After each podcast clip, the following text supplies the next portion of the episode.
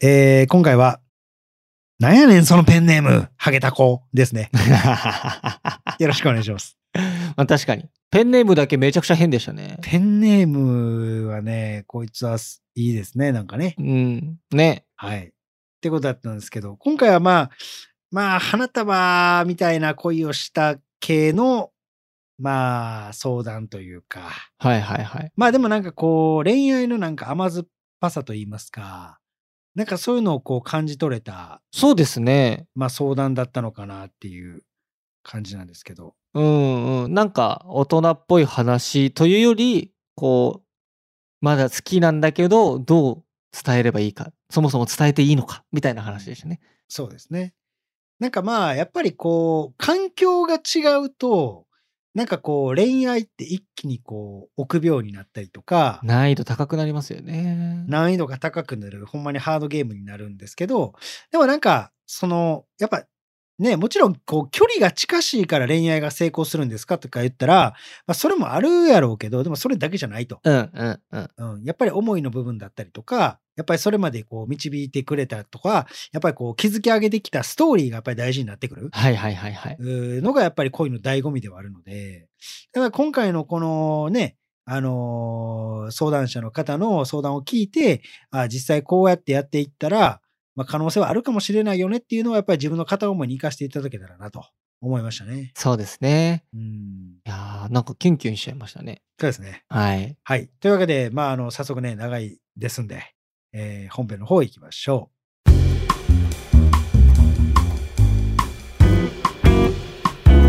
う。このポッドキャストは累計1万人以上の恋愛相談に乗ってきた TikTok クリエイタースーパージュンさんが全国の悩める人に真正面から向き合っていく人生リアリティートーク番組です、えー皆さんどうもこんにちは北村匠海です違います。よろしくお願いします。違います違います。よろしくお願いします。そんなイケメン俳優じゃないですから。え、これ北村匠海さんで合ってるんですか匠で会ってますよ。北村匠で会ってます。はい。匠海で。僕、ほんま北村匠海好きで。えー、ほうほうほうほうほう。僕があんまり同性を褒めることって、まあ基本的にないんですけども、はいはいはい。これね、好きなんですよね。北村匠海さんが。そっか、北村匠海、えー、それこそ、悠々白書ですかね。そうですね、悠々白書もですし、そうですよね。はいはいはい。まああとはこう、何ですか、えーあの、ディッシュ。あー、そうか、ディッシュ。僕ね、ディッシュっていう歌手が北村匠海さんって知らなかったんですよ。あー、本当ですか。でもなんかどっかで見たことあるなーってずっと思ってて。はいはいはいはい。で、あの、ちょうどね、今日、あの、ファーストテイクはい。をたまたまなんかで見たときに、そうえ、めっちゃ似てるやんと思って。あー、はいはいはいはいはい。で、そのディッシュを調べたら、まあ、北村匠海さんだったっていう。本当スーパーマンですよね。 いや、ほんますごいっすよね。あんだけイケメンで歌うまくて、お前もう、チンコやんも全然関係ない。う。はい。全然関係ないです。ということで、北村匠海はチンコ です。違います違い ます。スーパー人間です。スーパー人間ですね。はい。というわけで、えースーパージュンさんです。よろしくお願いします。構成作家の松原です。お願いし ます。はい。というわけで、えー今日はその、えー北村匠海に引けを取らない、えーいい相談が来ておるということです ので、読んでいきたいと思いますので、いいっていうところでね。よろしくお願いいたします。はい。はい。えーペンネーム、リップハゲカッパさん。はい。はじめまして。対人関係で悩んだ時にインスタのリール動画でたまたま見つけて、その時から心の支えにして、今日までいつも楽しく拝聴させていただいております。うん。現在大学生で、高校の同級生のことがすごく気になっています。うん。私は下宿をしていて、地元から離れているため、その方とは遠距離になります。うん。その方とは帰省した時に卒業から2年ぶりに会いました。うん。久しぶりに会い、いろいろと話していると、相手が私の1年前のインスタのストーリーについて覚えていてくれたり。 えー、気持ち悪い。待ってくださいね。すいません。ごめんなさい。ごめんなさい。えー昔のことなど覚えていてくれたりしたこと。うん。自分の夢に努力しているところなどに惹かれました。うん。 LINE でまた会おうって話になるものの、うん。実際の予定の話になると、またみんなで集まろうと返信が来ました。あー。なるほどね。まだ友達の中の一人なのかなというふうに感じています。うん。私は今年、大学院試験の勉強があり、実質受験生であり、相手も就職活動で忙しくなります。うん。また、遠距離であるため、帰省した時にしか会いません。うん。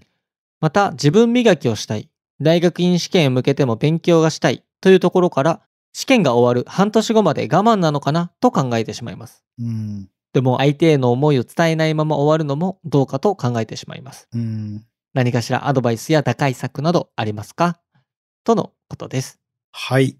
はいというわけで、リップハゲカッパ。はいめちゃくちゃ気持ち悪いペンネームなんですけども。どういう名前なんですかねどういう理由ですけどですかねリップハゲカッ パいやー、わかんないですね。だからもうほんま受験で頭おかしなったんじゃないですか。はい。っていうことなんですけど。うんえっ、と、これは要約するとどういうことやえっ、と、だから、えー、まあね、今、リッパハゲカッパさんは、えっ、と、大学生ですね。地元のえっ、と、他県にいる大学生。はいはいはいはい。で、、えっ、と、地元に帰省した時に、はい。当時の高校の、えー同級生にうん。に気になってしまったと。うん。で、その人は、まあ、同じく大学生なんですけど、就職活動に忙しくなる。うん。で、まあ、それぞれ生活は別のところでやってるから、今後どうしようかなっていう相談ですね。なるほどなうん。いいねいや、いいですね。はい。ああ。でもなかなか久々のね、純な感じのね、相談で。そうですね。じゃあ、とりあえず、カッパにお伝えした言葉。はい、お願いします。やらない後悔より、やって満足やなですかね。うーん、うん、うん、うん。そうですね。はい。ということで、えー、まずこれ2年ぶりに会いましたということで、。はい。その、純さんが言ってた、その、1年前のインスタのストーリーについて覚えていてくれたり、キモっていう、あの、事件がありましたけどああ、そうです、ごめんなさい、ごめんなさい。いやいや、あれ、何なんですかいや、細かないっていう、普通に。1年前のはい。インスタのストーリーなんか覚えてんのいやーでもなんか、モテる人は覚えてんじゃないですかやっぱ。ああ、なんか去年ああいう投稿してたよねみたいなこと言うんじゃないですかえ、これ、この俺の感性がひねくれ曲がってんのかわからないけど、ちょっとキモいなーって思っちゃったっすね。いや、だって1年前の、うん。なんか、こう、なんていうの、こう、動画とかやったらまあわかるかもしれんけど、なんかストーリーっていう、その、ほんまに10秒ぐらいしかない断片的な思い出をこう、覚えてるっていうところが、うん。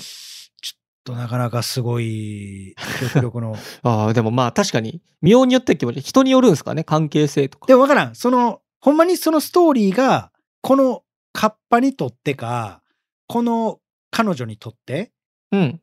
え、これ男ですよね、カッパは。えっと、カッパさん多分女性なんですかね、もしかしたら。あ、女性か。うん、おそらく、ほな、あえて男か。うん、うん多分そうかもしれないですね。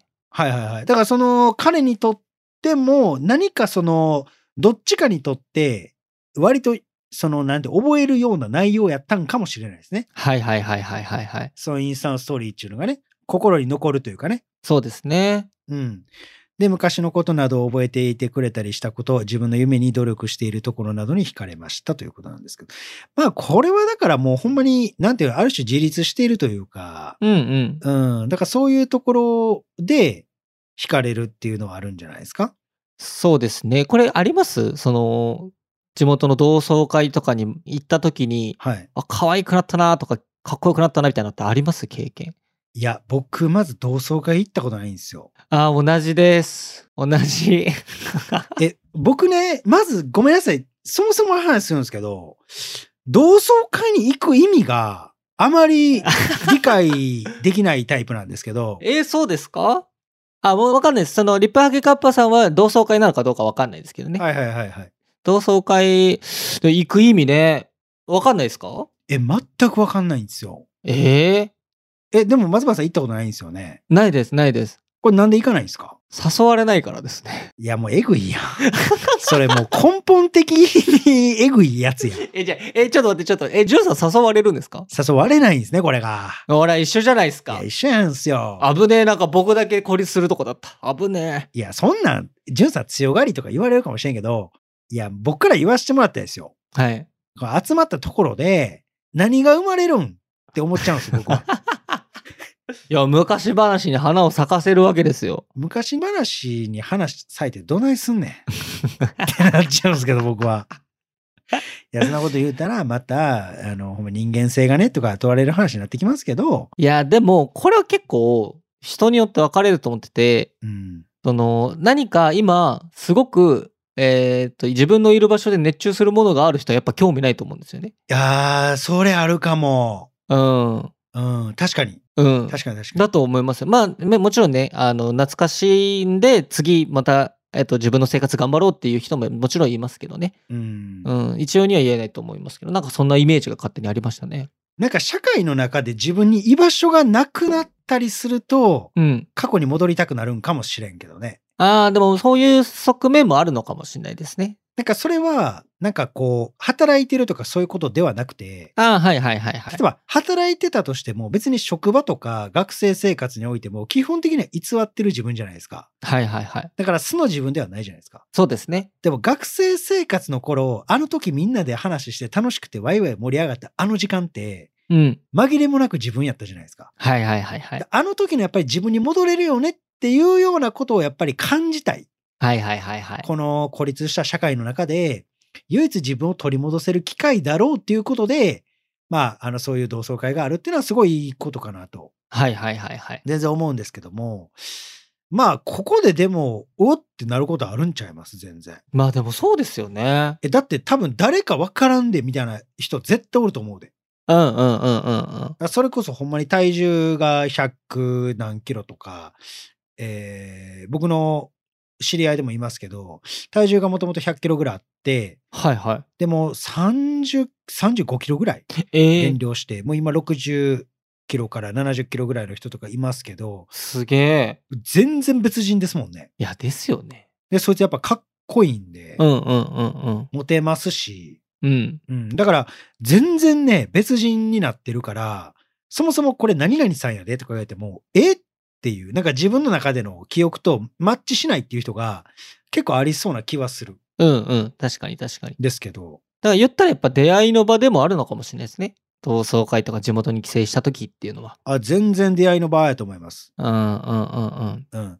で、そこでまたほら、この自分の1年前のインスタのストーリー覚えてってくれたりとかい、や、これはキュンとしちゃうよな。んか、こうね、孤立したこの社会の中で、あ、ちゃんと自分のことを見てくれてる、うん。その眼差しと、はい。だけど、自分の夢にも向かって努力しているその姿勢ですよね。うんうんうん。この自立性。やっぱこれ見せびらかされたら 、見せびらかされたら。やっぱ誤交差してるて。それは。あかっこいいってなりますよね。それは誤交差してるて。うんうんうん。うーんっていうね。そうですね。これ悲しいのが LINE でまた会おうって話になるものの、実際の予定になるとまたみんなで集まろうっていう、この抽象的なこの返事ね。はいはいはいはいはい。これがもうどないですかと。 これ、どっちですか天然ですかいやいや、どうです か答え言ってあげてくださいよ。ほんまに。ってなるんですけど。えー、だからこれは多分案に断ってるのかもしんないですよね。う。うんん。思いますけどね。ああ、そうな。なんかね。うん。なんか、あれかもしれん。なんか、この彼からしたら、はい。このインスタのストーリー覚えてたりとか、う。こうん自分の夢に惹かれてるっていうのを彼は感じ取ってしまったんかもしれん。おおほうほうほうほで、う。感じ取ってしまった上で、あ、多分カッパが俺のこと好きなんやろうな。多分いいなって思ってくれてるんやろうな。でも俺は、ないねん。申し訳ない。っはいはいはいはいはい。てなるから、うん。あこのまた会おうっていう誘いが来た時に優しさで、あ、優しさでね。まあまだみんなで集まろうっていう、こう、具体性のない返事をしている可能性はあるんじゃないっていう。確かに。ああと、こっちの側面もあると思うんですけど、はい。そのお相手が、うん。ちょっとやっぱ、リパーゲカッパさんのことを気になっていて、うん。でも、また会おうに対して、うん、会おうっていうのが怖くて、うん。一旦、その安全圏であるまたみんなで集まろうとしか返せなかったっていうパターンないですかえーどういうことですかまた会おうって言って、うんってなるのが怖いいや、そうそう、その、いや、二人で会おうとしてるじゃん、こいつって思われたくなくて、保険としてまたみんなで集まろうっていう無難な解消をしてしまったっていう。あー。えーそんなことあんのかないや、僕でもなんかある気するな。あー、まあでも、まあ地元一緒やからね。うんうん。うん。え、でも遠距離ですよ。遠距離ですね。遠距離で、そんなことしますかねえー彼女いるのかな、お相手。いや、おるかもしれんけど、その、もし、え、これ遠距離になりますやんか。なります、なります。だからなるの分かってんねやったら、もし、その松原さんの好意を持っているという過程で話を進めると、はいはい。今ここで、またお、みんなで集まろうっていう、この抽象的な返事をするのはう、ん。おかしいんじゃないですか。あー、でもそうか。もしほんまに好きっていうか、いいなと思ってるんやったら、うん。え、じゃあ行こう行こうって言って、とりあえず飲みに行こうとか、でも、それ言ったら、うん。いや、こいつ好き確定じゃん、私のことって思われちゃうじゃないですか。え、でも、もう彼からしたら、このカッパがこっちのこと好きっていうのは分かってるじゃないですか。あー、でもそうか。それが、そうそうそうそうそ。そうれが分かってればそうですね。そうそうそうそうそう。あーえ、でも分かってるでしょ、絶対。いや、どうなんですかわかるいや、わかんないないや、分かると思うで。 そんな。ーうわー、甘酸っぱい甘酸っぱい。なんだこれ。ブルーベリー。なんや、これ。ブルーベリーですね。右ブルーンや。中井貴一みたいな声してるわ。 いやいや、それミキプルーンはブルーベリーじゃないですからね。 いや、まあまあ、違うんですから。プルーンですから。ブルーンですからね。中井貴一じゃないんですよ。中井貴一みたいなやつやわ。いや、でも、これは、でもどうなんやろうな。 ねえ、ちょっと判断難しいですけどね。判断難しいんですけど、だからもうちょっと具体的な一緒におる時のこの、なんていうのこの会話とか、うん。そっち系の話をちょっとしてもらわないと、うんうんうんち。ょっとなかなか一概にこれっていうのは難しいんですけども。そうですね。だからまあ、この2パターンでいきますか。とりあえずその、まあこの、また会おうって言ってんのが、相手の行為に対しても自分がないと思ってるからっていうパターンなのか、振るっていう。はいはいはい。それとも、まあ、好きやけど、とりあえずうん。地元が一緒っていうのもあるし、周りのテーマあるから、うん。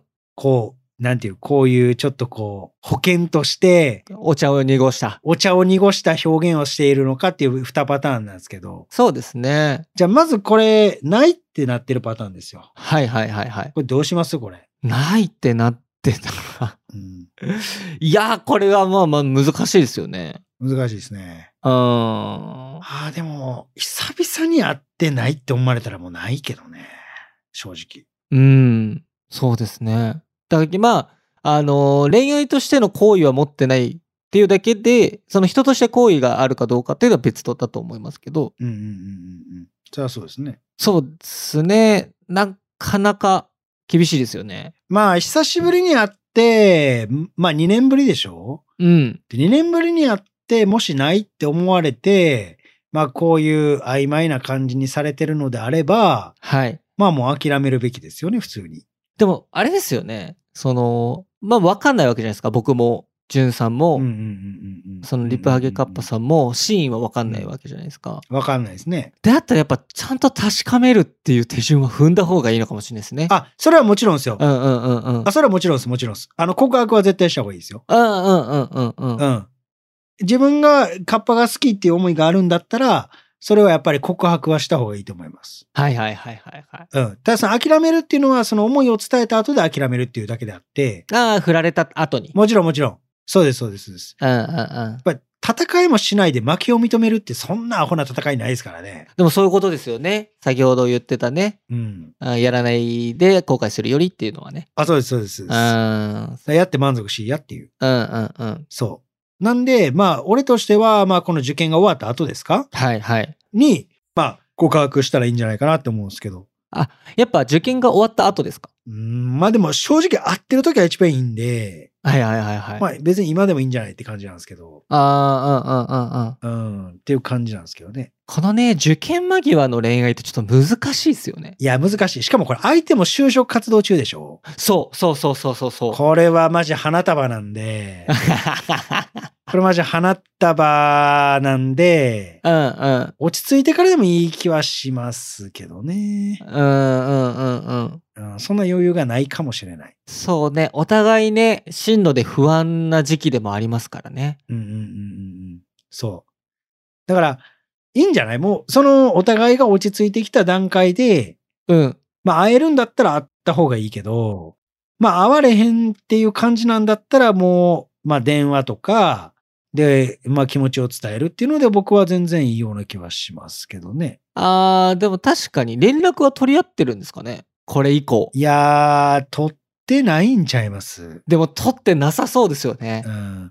え、でもこれ、俺ね、このカッパの気持ちすげえわかるんすよ。はいはいはいはい。これ僕も、まあこれ大学ややから、俺は高校生の時なんですけど、はいはいはい。高校生の時に僕は受験で、まあ受験っていうかまあ勉強で、で、彼女は上の先輩だったんで、はいはいはい。あのーまあ就職活動して、その後に会ったんですよ。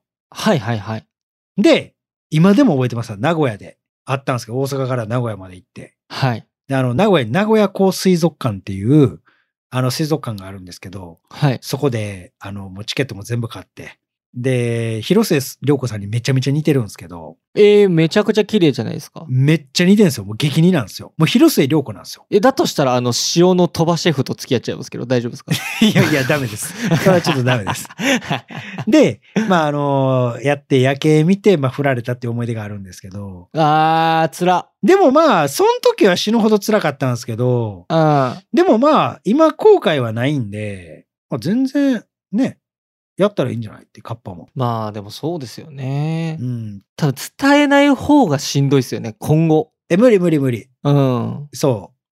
ましてこの地元が一緒で、うん。なんかこう、昔のストーリーを覚えてくれてたみたいな、もうこの一連がストーリーじゃないですか。ああ、いいこと言いますね。よくてうまいこと言いますね。いやいやいやいやう、んうん、このストーリーを見た、そして今ここまで来た、このカッパのストーリーが完結できないまましおり挟んだら途中で読みたくなっちゃうのが人間の差がじゃないですか。ああ、なるほどなー。だからやっぱりそこはしおり挟むんじゃなくてページ閉じようよっていう話で、完結させようよっていうことですね。完結させようよっていう話なんで、うわあ、なるほど。うん。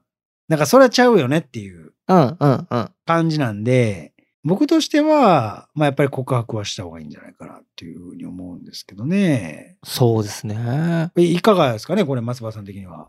いやーでも告白は絶対した方がいいと思いますね。うん。間違いないでしょ。その、ね、もうわかんないわけですから、言うしかないですよね。いや、間違いない。で、別に気まずくなることもないでしょうし、うんうん。住んでるところが違うし、環境が違うから。間違いないですね。うん、うん全然もう言っちゃった方がいいと思いますけどね。間違いないですね。あとなんか探り入れるとかもありだと思いますけどね。ちょくちょく。探りっていうのは。そうそう、LINE で、うん。今暇とか、うん。今日ご飯食べたとか、こうツンツンっていうちょっかいをうん。。出して、その反応を見るっていうのも、また恋愛の一興な気がしますよね まあ、一興やけど、俺が彼の立場やったらこいつ鬱陶しいなと思うかもしれない。何やねん、こいつみたいな。まあね、すね、わかんないですからね。まあね。好きだったら嬉しいかもしれないですけど、好きじゃなかったらね。だからまあ、なんかこう、だから難しいのが、これ、落ち着いてからやりますってなったら、うんうん。なんかこう、なんていう、きっかけがないというか、はい。だから俺突然電話すんのでもええんちゃうかな。ああ、確かに。突然電話して、ほな、えってなって出るじゃないですか。うんうん。で、たわいもない話していって、ちょっと長電話の時間になっていった時に、いや、実は私、みたいな。うわー何々さんのことが好きで、みたいな。その電話の建前はどうしますその、一応要件必要じゃないですか。いや、だからなんか今、就職活動終わりましたかみたいな。最近元気でしたかみたいな。ああ、そうかそうかそうか。最近どうそうそうそう。今受験で結構大変で、でもちょっと一段落終えたから、就活大変って言ってたからどうもしてんのかなと思ってて、で、みたいな感じで電話すればいいのか。そうそうそうそうそあら、素敵う。。で、どんどんどんどんそのストーリーを語っていって、っうん。ていうところですよね。そうですね。うん。で、自分の思いを伝えると。っていうのが俺はまあいいんじゃないかなと思うんですけど。だから、い意外とさっき言ってた、うん。その、相手が、えー好きだから、うん、またみんなで集まろうって言ってるとか、好きじゃないからみんなで集まろうって言ってるとか、意外とそこは関係ないのかもしれないですね。そうですね。うんうんうん。そう言った後の相手の反応を見るべきですよね、やっぱりね。そうですね、そうですね。うんうんそうそうそうそうそう。まだわかんないわけですからね。うん。うだかん。らやっぱりそこですよね、ほんまね。うん。うん。だか確かにな。ら一回まずそれやりましょうよってことで。うんうんうん。うん。じゃあ終わってから、カッパが、その、告白するための電話というか、うんうん。一回それやりましょうと。で、ひとまずはやっぱ大学院受験、大学院試験ってところに集中するっていうことですね。そうですね。まず試験受けてもらってっていううんうんうん。感じですよね。そうですね。うん。はい。あというわけで、それを頑張っていただきたいなとあ。はい。思います。頑張ってください。